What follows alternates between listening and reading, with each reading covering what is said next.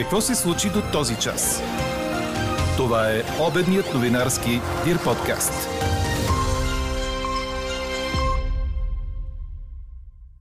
Бившият вътрешен министр Младен Маринов отрича да се е срещал с отстранения директор на полицията в Кюстендил, пък и не вижда лошо дори да го е направил.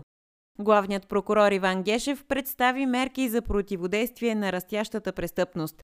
Жена падна в дълбок изкуп за водния проект в Русе.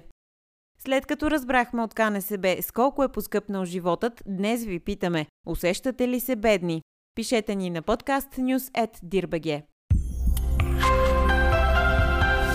Говори Дирбеге. Добър ден, аз съм Елза Тодорова. Това са подкаст новините по обяд на 26 октомври. Започнал с слънчево време, денят в следобедните часове ще донесе облачност от северозапад, предимно висока и средна, която ще се увеличи. Ще остане обаче без валежи. Вятърът е слаб от запад-северозапад. Дневните температури са от 20 до 26 градуса. Такава е прогнозата за днес на синоптика ни Иво Некитов. И честит празник на всички именици, които носят името Димитър. Бъдете здрави и благословени! Бившият вътрешен министр и настоящ народен представител от ГЕРБ Младен Маринов отрече да е имал среща с отстранения директор на полицията в Кюстендил Светослав Григоров. Както знаете, служебният вътрешен министр Иван Демерджиев обяви, че отстранява Григоров заради нерегламентирани контакти с политици, сред които освен Маринов бе посочен и Христо Терзийски. Пред BTV Младен Маринов каза, че познава Светослав Григоров, но не бил стъпвал в Кюстендил в последните три месеца. Освен това, той не разбира защо срещите на полицейски шефове с политици се определят като нерегламентирани. А и неговата професия не била политик, а полицай. Служебният кабинет е готов с закона за противодействие на корупцията сред лица, заемащи висши публични длъжности. Това обяви служебният премьер Гълъб Донев, според когото независимият орган за противодействие на корупцията е силната имунна система на държавата срещу порочните практики, които допускат облагодетелстването на малцина за сметка на цялото общество. Понеделник внесох за разглеждане в Народното събрание одобрените от служебното правителство проекти на закони. В пет от тях са залегнали законодателни промени, които са свързани с второто плащане по Националния план за възстановяване и устойчивост. В днешното заседание ни предстои работа по още три закона от този пакет.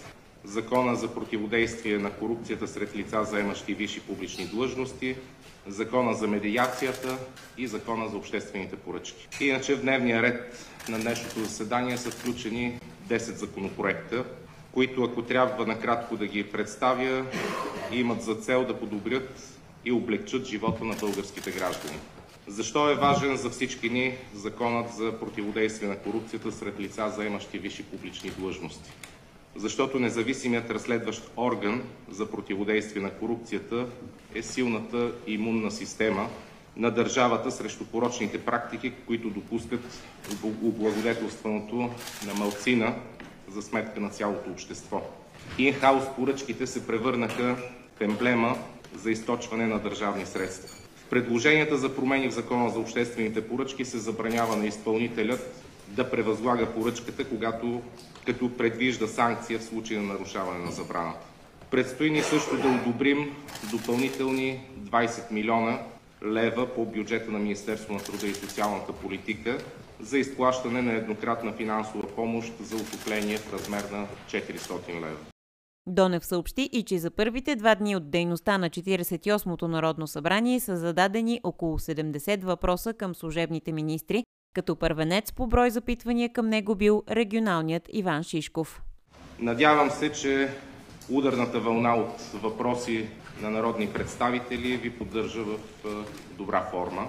За първите два дни от дейността на 48-то Народно събрание по мои груби сметки са зададени около 70 въпроса към министрите от служебното правителство. Забелязвам ударници в съревнованието за най-питащ народен представител както и министри, които са първенци в категорията най-питан министър. За сега Първенството води министър Иван Шишков с зададени 18 въпроса от страна на народните представители. Разчитаме на същия устрем и активност същинската дейност на народните представители като законотворци. Звена за противодействие на организираната престъпност ще бъдат изградени във всички окръжни прокуратури, обяви обвинител номер едно Иван Гешев на национално съвещание на тема противодействие на растящата престъпност, проведено вчера. Той представи три групи мерки срещу престъпността и корупцията, чиято цел е незабавното активизиране на правоприлагащите и правоохранителните органи за бързи и ефективни разследвания с цел защита интересите на българските граждани, тяхната собственост и права, съобщиха от прокуратурата. Една от групите мерки са въпросните звена за противодействие на организираната престъпност в окръжните прокуратури. Второто му предложение е за съвместни екипи между прокуратурата, МВР и ДАНС, които да правят постоянен мониторинг на данните за престъпления като телефонни измами, разпространение и трафик на наркотици, мигрантски натиск и други. Третата група мерки са възобновяване на приемните на административните ръководители на прокуратурите в цялата страна. Това според Гешев ще върне доверието на гражданите в работата на държавното обвинение. Депутатите решиха да създадат нова постоянна парламентарна комисия по конституционни въпроси. В миналото Народно събрание имаше такава временна комисия, но тя така и не заработи, припомня БНР. Мотивите представи Десислава Атанасова от ГЕРБ, според която високата натовареност на Комисията по правни въпроси би се преодоляла с създаването на една допълнителна комисия по конституционни въпроси в която да се обсъдят всички възможни промени в Конституцията, ако Народното събрание реши да прави такива. Иначе парламентът трябва да попълни състава на 16 органи, в които има парламентарна квота. Сред тях е и изборът на председател на енергийния регулатор, управител на Българската народна банка, на Националния осигурителен институт, трябва да се попълни състава и на Конституционния съд, на Антикорупционната комисия и на Бюрото за контрол над специалните разузнавателни средства. Какво още очакваме да се случи днес? Президентът Румен Радев започва консултации с парламентарните групи преди да връчи първия мандат за съставяне на редовно правителство. На Дундуков 2 от 13 часа е поканена парламентарната група на ГЕРБ СДС. Държавният глава обяви, че няма да бърза с връчването на мандати, за да даде време на депутатите да приемат бюджета за следващата година и важните закони за получаване на средства по плана за възстановяване. Възрастна жена е в болница с чупвания, за щастие без опасност за живота, след като падна в един от централните изкопи на мащабен ВИК проект в Русе. Инцидентът е станал малко след 8 часа тази сутрин на затворена отсечка от булевард Христо Ботев в града. Жената е пропаднала на 2 метра дълбочина. Наложила се е намесата на екип на пожарната, за да бъде извадена. На място са пристигнали и спешна помощ и полиция. Според очевидци по това време все още не е имало работници на обекта. Не е ясно и как се е стигнало до инцидента, тъй като не би следвало пешеходци да преминават през затворения за ремонт участък. Четете още в Дирбеге. Ювентус отпада от Шампионската лига след загуба с 3 на 4 от Бенфика в Лисабон, предаде Корнер.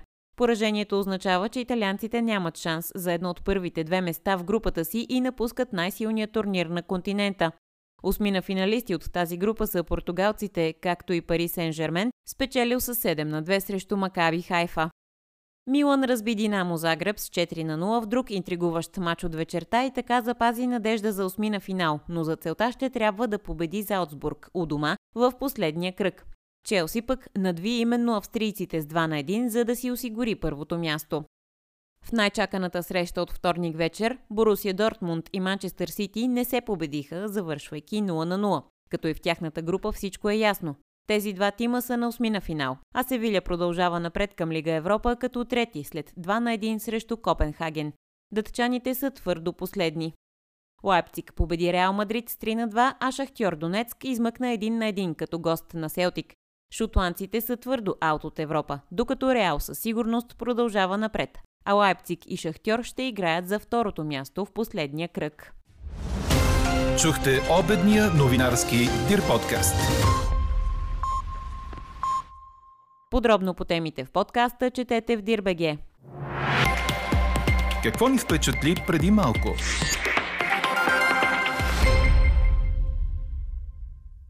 Настройките на микрофоните в парламента бяха променени по молба на председателя Въжди Рашидов. Целта е да не влиза в тях звука от дишането на шефа на депутатите. Помолих да оправят микрофоните, за да не ви дишам тежко. Обясних вече, че имам проблем, да и на вас не ви се случва. Разясни на депутатите Рашидов в началото на днешното заседание на парламента. Причината за дишането на шефа на парламента е заболяване от преди няколко години, заради което му се е наложила операция. А какво ще кажете за това?